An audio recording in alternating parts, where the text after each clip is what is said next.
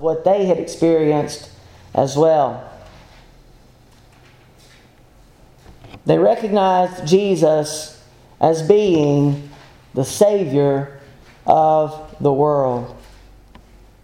Keep in mind, contextually, where we are in John chapter 4, Jesus has yet to die, be buried, and resurrected as we know him to later be. And we know that, that salvation is hinged upon his death, burial, and resurrection. However, they recognized Jesus in the here and now. As far as they were concerned, they recognized him as the Savior of the world. We might ask the question who did Jesus save? Who did Jesus save? I want to look at Ephesians chapter 5. Ephesians chapter 5 and beginning with verse 22. And usually when we read this passage, we read it in the context of marriage. We think uh, of this from what Paul is describing marriage to be like. But there's also another side of this. Not only are we talking about marriage, but we're also talking about the church. And Paul is comparing marriage to the church. The church is the bride of Christ. As Christ is the head of the church, so the husband is the head of the home. And wives are to be in submission to their husbands as the church is in submission to Christ. That is true. But husbands are also told to love their wives as Christ loved the church. And so we have an example going back and forth between the church and the bride and Christ and the husband. But in Ephesians chapter 5, beginning with verse 22, we read this Wives, submit to your own husbands as to the Lord. For the husband is the head of the wife as also Christ is the head of the church, and he is the Savior of the body. Therefore, just as the church is subject to Christ, so let the wives be to their own husbands in everything. Verse 25 Husbands, love your wives, just as Christ also loved the church and gave himself for her that he might sanctify and cleanse her with the washing of water by the word, that he might present her to himself a glorious church, not having spot or wrinkle or any such thing, but that she should be holy and without blemish. So husbands ought to love their, their own wives as their own bodies. He who loves his wife loves himself. I want you to notice some key phrases in regard to Christ and the church. He is the Savior of the body. Verse 23. He is the Savior of the body. Therefore, as the church is subject to Christ, so that wives be to their own husbands. In verse 25, as Christ also loved the church and gave himself for her, that he might sanctify and cleanse her with the washing of water by the word. Here we find out how he saves the church. He gave himself for her. He gave his own life for the body, for the church, for his bride. Why? That he might sanctify and cleanse her with the washing of water by the word. Church, in obedience to the commands given in Scripture, can be saved because Christ gave himself for her. Who does Jesus save? Those who are members of the church. Those who have become members of the church because they were obedient to the gospel plan of salvation. In giving the Great Commission in Mark 16 and verse 16, Jesus says, He who believes and is baptized will be saved. Belief followed by obedience, repentance, confession of faith in Christ, baptism for the remission of sins. He who believes and is baptized will be saved. But he who does not believe, on the contrary, will be condemned. He is my Savior. He gave Himself for me. He died for me. He shed His blood for me so that I might be sanctified and cleansed from my sins. When I believe and when I obey to the point of baptism, those sins are taken away. Those sins are forgiven, and I become a saved individual. Now, we do have to remember that faithfulness is key to our salvation. Just because we've obeyed the gospel doesn't mean that, that we are now exempt from anything else. We can do whatever we want. We also need to remain faithful.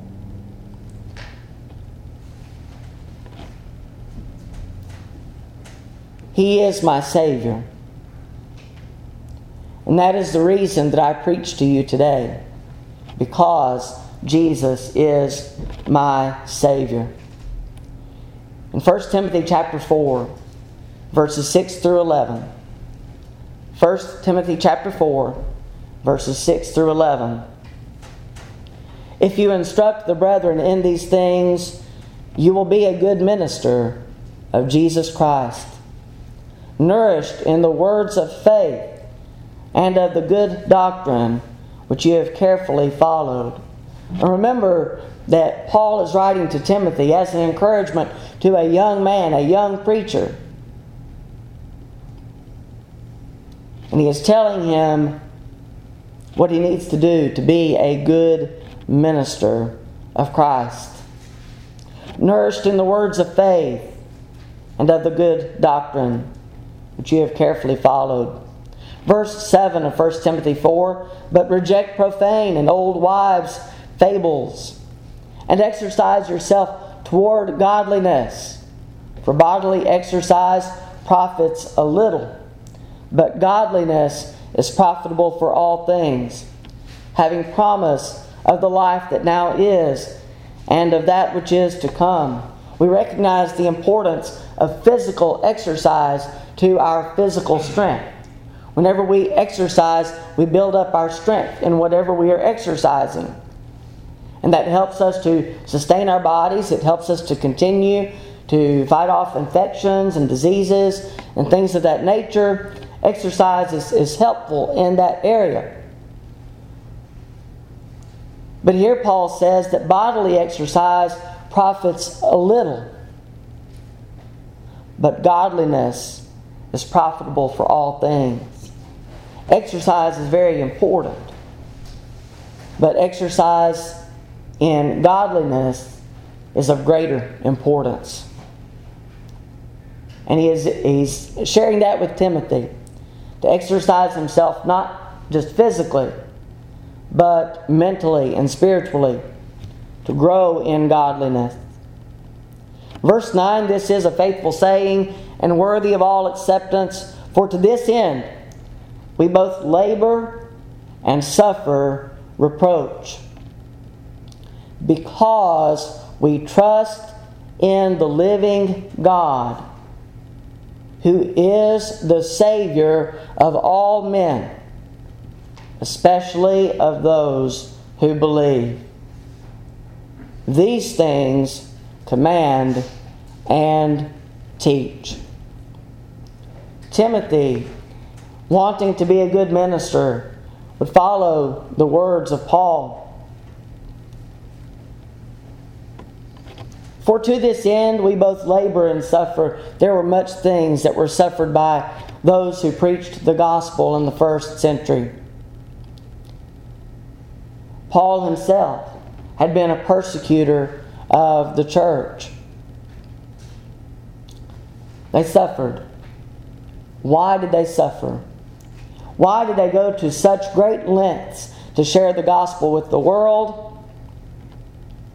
Because we trust in the living God, who is the Savior of all men, especially of those who believe.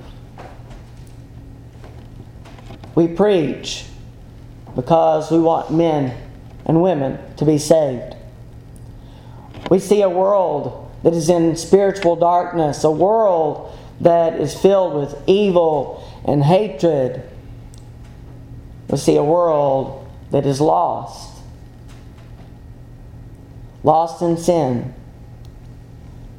They've not been saved from their sins because either they do not know Christ or because they refuse Him. We see that world and we want people to be saved. And so we share the gospel because we know that Jesus is our Savior. And we want Him to be their Savior too. But they must accept Him, they must believe, they must obey so that they too can be saved. Jesus is my Savior. But beyond that, Jesus is my Redeemer. He is my Redeemer.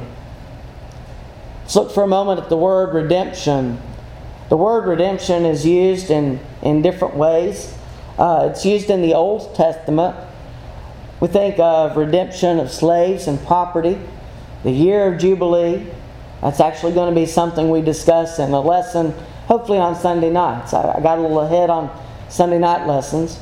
So maybe whenever we are able to, to do that again, we'll study this year Jubilee. Redemption is involved in that.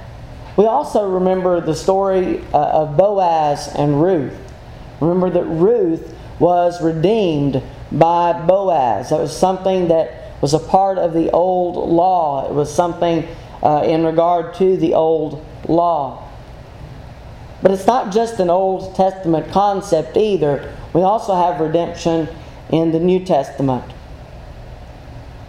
The, the basic meaning of the word redemption is the action of saving or being saved from sin, error, or evil. Even from a worldly standpoint, the definition of redemption is related to the Bible. It's related to Scripture. It is a biblical concept. In that, we are saved from sin, error, or evil. Redemption comes through Christ. It is something that we know through Christ. He is my Redeemer. As we look at redemption in the New Testament, we read Zacharias' prophecy in Luke chapter 1, beginning with verse 68. This is in relation more so to John the Baptist, but, but also to Christ. Luke chapter 1, verse 68 Blessed is the Lord God of Israel, for he has visited and redeemed his people. Again, this is looking more into the future at what Jesus would do even before his birth. But he is again recognized as Redeemer of his people. In verse 69, he has and has raised up a horn of salvation, a horn of salvation for us in the house of his servant David. Jesus was a descendant in the lineage of David. Verse 70 As he spoke by the mouth of his holy prophets, who have been since the world began, that we should be saved from our enemies and from the hand of all who hate us, to perform the mercy promised to our fathers, and to remember his holy covenant, the oath which he swore to our father Abraham to grant us that we, being delivered from the hand of our enemies, might serve him without fear. In holiness and righteousness before him all the days of our life. Verse 76 And you, child, will be called the prophet of the highest. John the baptizer would be a prophet of Christ. He would go about preparing the way for Christ, preaching Christ to people, preparing them for his coming. You will be called the prophet of the highest, for you will go before the face of the Lord to prepare his ways, to give knowledge of salvation to his people by the remission of their sins. Through the tender mercy of our God, with which the day spring from on high has visited us, to give light to those who sit in darkness and the shadow of death, to guide our feet into the way of peace.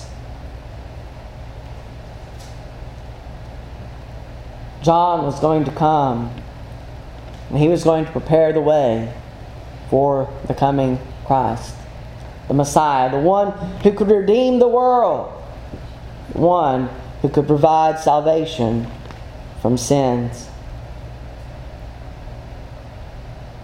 In Galatians chapter 3, verses 10 through 14, we read of the relation of the law and the curse.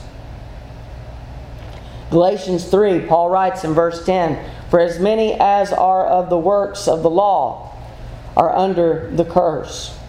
For it is written, Cursed is everyone who does not continue in all things which are written in the book of the law to do them. But that no one is justified by the law in the sight of God is evident. For the just shall live by faith. The just shall live by faith. Yet the law is not of faith, but the man who does them shall live by them.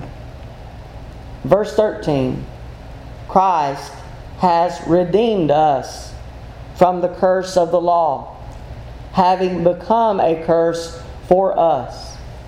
For it is written, Cursed is everyone who hangs on a tree. He took the curse upon himself he took the punishment that we deserved. He died on the cross to redeem us. Christ has redeemed us from the curse of the law. Verse 14 that the blessing of Abraham might come upon the Gentiles in Christ Jesus, that we might receive the promise of the Spirit through faith. Christ has redeemed us from the curse from which we should suffer. He has redeemed us. In Revelation 5, verses 8 through 10. Revelation 5, verses 8 through 10. Now, when he had taken the scroll, the four living creatures and the 24 elders fell down before the Lamb, each having a harp and, a gold, and golden bowls full of incense, which are the prayers of the saints. And they sang a new song. They sang a new song, saying, You are worthy to take the scroll and to open its seals. For you were slain. For you were slain and have redeemed us to God by your blood. Out of every tribe and tongue and people and nation, and have made us kings and priests to our God, and we shall reign on the earth. We find here that we are redeemed by the blood of Christ. By the blood that he shed on that cross. When he died for, for our sins, we are redeemed by his blood. What can wash away my sins? Nothing but the blood of Jesus. What can make me whole again? Nothing but the blood of Jesus. He is my Savior. He is my Redeemer. And He is my friend. He is my friend. John 15, verses 11 through 14. John 15, verses 11 through 14. These things I have spoken to you, that my joy may remain in you, and that your joy may be full. This is my commandment, that you love one another as I have loved you. Greater love has no one than this, than to lay down one's life for his friends. And you are my friends if you do whatever I command you. Greater love has no one than this, than to lay down one's life for his friends.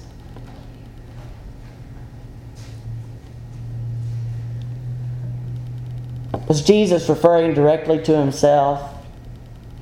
Or was he referring to the sacrifice of a friend for a friend? Probably at least a little bit of both. Jesus gave his life for us. And in dying for us on the cross in the way that he did, taking on the curse for us, taking on the punishment that we deserved, he showed himself to be our friend. My friend. And so we can sing songs such as Jesus is all the world to me, He is my friend. What a friend we have in Jesus, all our sins and griefs to bear. He is my everything. He is my friend. Greater love has no one than this, than to lay down one's life for his friends. Jesus could show us no, no greater love than what he showed us in giving himself for us. Even in life, Jesus made himself a friend of those who were reviled by the world, those who were rejected by the world. In Matthew 11, verse 19, the Son of Man came eating and drinking, and they say, Look, a glutton and a winebibber, a friend of tax collectors and sinners. But wisdom is justified by her children. Jesus was not ashamed to be the friend of those who were in sin because he could save them, because he could redeem them, because he could be their friend. In Matthew 9 and verse 12, just a couple chapters previous, when Jesus heard that, he said, Those who are well have no need of a physician, but those who are sick. He knew that those, the, the downtrodden of the world, those who were living in sin, those were the ones that needed him the most. Not the self righteous Pharisees. They rejected him. But he was a friend of those who needed him. And even when we were in our greatest need, he went to the cross for us. He died for us to save us, to redeem us unto God. And certainly, he is our friend. There's a lot that I don't know about Jesus. There's a lot that I want to learn. There's a lot that I hope to learn in preparing lessons for this series. But these are some things that I know. I know of his relationship to me, how he relates to me, how he gave himself for me, so that he is my Savior, my Redeemer, and my friend. I hope that he is these things to each of you. I hope that you've obeyed the gospel. I hope that you've done what is necessary so that you too might be saved. Again, we're told in Scripture what we need to do faith and confession of that faith, repentance, a change of, of heart, mind, and action, a change of life, and baptism for the remission, for the forgiveness of sins. And again, we must continue to remain faithful. If you've erred from the way, if you've never obeyed the gospel, if you need to come, if you're subject to the Lord's invitation, we want you to respond and we give you the opportunity to do so. As together we stand and as we sing.